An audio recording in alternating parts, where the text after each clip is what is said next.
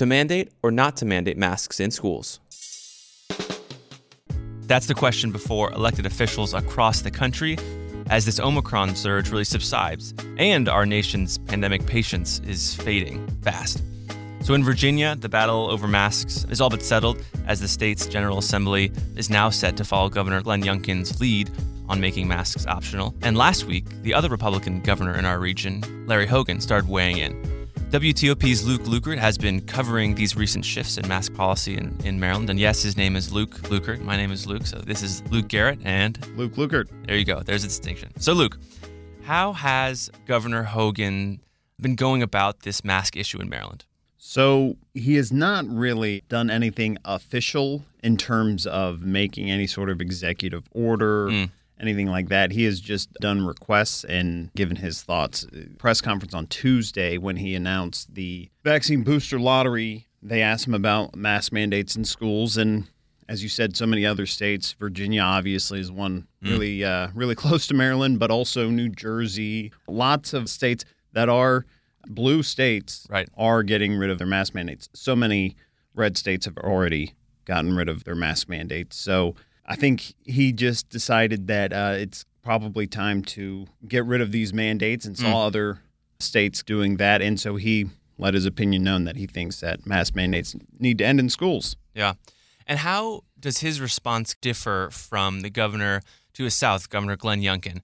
How do they differ in dealing with this mask issue? Well, he, he mentioned this actually in that Tuesday press conference.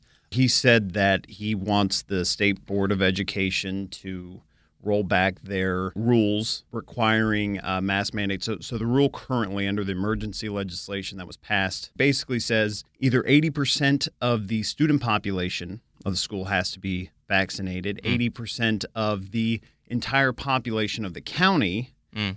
has to be vaccinated, or it has to be defined by the CDC a moderate to low transmission. Right now, every county in Maryland is high transmission, though it's dipping back down, and Montgomery County might actually get into moderate transmission as soon as next week. So, in other words, Governor Hogan wants these thresholds set by the Maryland State Board of Education to be gone with. He wants counties to drop their school mask mandates and not have to meet these thresholds that you just mentioned. But right now, the rules are that they have to be met. So he wants those changed? Basically, Governor Hogan sent a letter out last Thursday that we need to uh, get rid of this rule and he wants them to, to look at it and change it. And they responded saying, we'll look at it at our meeting a little bit later, which I believe will be coming up this week. Yeah.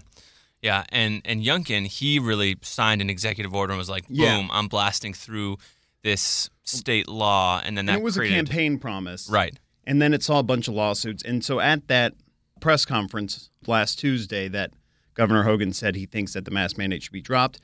He did specifically say, I won't go down that same mm. route because I think he saw all these lawsuits, doesn't want to get involved in that. Yeah. And he specifically said, you know, I, I don't think there's any legality for me to overrule duly elected school boards and county executives right. who have made these mandates. But I think we should get rid of these mask mandates, if you're asking my opinion, was basically his route as right. opposed to Governor Youngkin in, in, Virginia, who, as you said, issued that uh, executive order day right. one. Day one of his uh, governorship. Hour three. Yeah, day one, hour three of his governorship. He's faced a lot of lawsuits. As we've discussed in the newsroom here, you know, yeah. there, there's even more lawsuits. It looks like all of them are going to be moot because right. the House Committee on Education already passed a bill that the Senate had already passed. So now the House has to just vote on it. It's going to go through right. most likely because it's a Republican controlled House. And then the governor's going to sign it. Right. And if we could pause for a second and think just about and talk about Governor Larry Hogan and how he's treated this pandemic. You know, he is Republican governor, and it seems as if he's treated the pandemic differently than his fellow Republican governors across the country. Yeah, he's always been uh, pretty quick to act, and but he's treated it differently, I think, from the get go because he is a Republican governor in a heavily blue state yeah. which happens occasionally in America, but doesn't happen often. So mm he is the top leader of a heavily blue state. You're not going to be necessarily taking the route that a very red state with a, a Republican governor would take. So I, I think that that really highlights why he acted the way he did. But if you don't remember, 2020 March through October, He seemed to be on every news show almost every day. He kind of emerged as Right. one of these leaders of the pandemic, and I think he's just kind of taken that rep to heart and really tried to be on the forefront. And so let's dive back into that Maryland State Board of Education rule that we mentioned. There are those three things that schools or counties have to hit. What are those three things again, and how close are we to them? 80% of the population needs to be vaccinated of the entire county. The rule does not specify adults or kids over five, it just says the entire population. So if you Mm. can imagine, there's a, a whole group of zero to five, however Right. small of a group that is, granted, Yeah. that can't be vaccinated. And then there's the other stipulation 80% of the schools must be vaccinated or moderate to low transmission. Right. And if and you then the county can just decide. got it, They don't. They're, they're not said. Okay, you got to end mass mandates. I believe the rule says the county can decide, right. So assuming Montgomery County has hit that mark, which they brag that they have. right, they could decide to drop it, Correct. but they haven't. And They so that's why the mask mandate is still in effect. Um, so once counties hit one of those three markers, Mhm. they can then decide to drop drop the mask mandate. Correct. Right. Okay. And, and in terms of school data, it, it's not as readily available. Right. So it's it's harder to tell exactly how many kids in each school have gotten vaccinated. And so now let's look closer at the counties themselves. So in Montgomery County, I believe there's talk of ending the mask mandate. They're kind of already setting a date and discussing it. Mm-hmm. So they have basically predicted that they're going to be in moderate transmission as opposed to high transmission sometime later this week, which will trigger them losing the mask mandate, not just for schools, but probably for all indoor settings. Right. And we're talking about Montgomery County here. I mean, Montgomery County has been extremely cautious with regards to the pandemic. So, with Montgomery County thinking and considering ending its mask mandate soon, I feel like that's evidence of some sort of real shift in the past week or two of counties, states, and maybe the country at large really deciding that there needs to be some changes in these mask mandates and COVID regulations in general. What do you think caused that? As a journalist, you don't really talk about opinions very much, but I think it really had to do with the fact that we've seen so much data showing that this Omicron variant is is not nearly as lethal as what we'd seen with Delta and with previous versions Right. of the variant. So you're seeing while you're seeing these huge hospitalization numbers, you're not seeing a, a huge upswing in death. You are seeing a little upswing in death, obviously.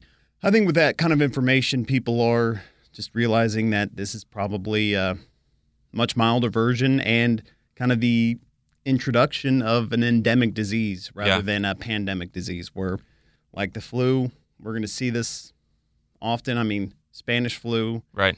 was a pandemic and then we've kind of seen the spanish flu or variant of it ever since then Yeah. so it's going to be i think similar to that and i think people are just like okay let's uh let's get back to normal life And with these rolling back actions in Virginia, um, and now we're seeing it also with Larry Hogan in Maryland, what do you think DC will do? You know, DC is led by Mayor Muriel Bowser, and she's a Democrat. And so, what will happen there? Do you think that will shift DC's perspective, have them roll back some of their restrictions, or what do you think will happen? So right now, their state of emergency ends February 15th, and the mask mandate for DC ends February 28th. You know, it, it doesn't seem like it, but uh, I remember just a couple of months ago, Mayor Bowser got rid of the mask mandate, Right. much to the chagrin of some other city leaders, and she just said like it's time to get back to to a normal life. Then the Omicron variant hit, and we just saw crazy numbers of cases, so they reinstituted a mask mandate. Um, but I could see, you know, with the numbers plummeting, which I mean they have plummeted dramatically in D.C., Maryland, and now in Virginia, I could see them not re-upping that mask mandate for the, another month.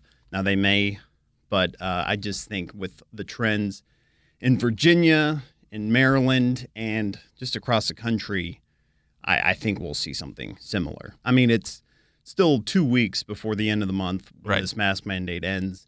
And I mean, we could be very much in moderate transmission here in DC by then. So, still not normal, but getting close. We said that last time. Did we? we, we said that last time, I think. And, you know, it's always going to throw you off because this time of year is cold and flu season. And Right. so, is this part of that cold and flu season? I think with the Delta variant, it spiking in August and September kind of threw us off because Yeah. it's not usually a, a, a time for colds and flus. But this time of year, it is. I, I'm just curious if we see another outbreak or another variant.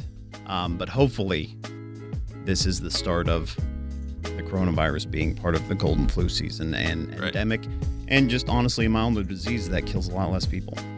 So very close to normal, hopefully. Hopefully. Well, thanks, Luke, for coming on the show. Of course. Thank you. In the last week alone, nearly a dozen states have announced that they are rolling back either their indoor mask mandate, their school mask mandate, or both. These states include California, Illinois, Connecticut, among others. These announcements come despite recommendations from the Centers for Disease Control and Prevention that continue to urge people to wear masks indoors. Here's Director Rochelle Walensky. Right now, our CDC guidance has not changed. Um, we have and continue to recommend um, masking in areas of high and substantial transmission. That is essentially everywhere in the country in public indoor settings. We continue to recommend universal masking in our schools. This episode was hosted and produced by me, Luke Garrett. Our cover art was created by cartoonist Audrey Garrett. Our music is courtesy of Lockspeed. Join me next Monday as the world recovers.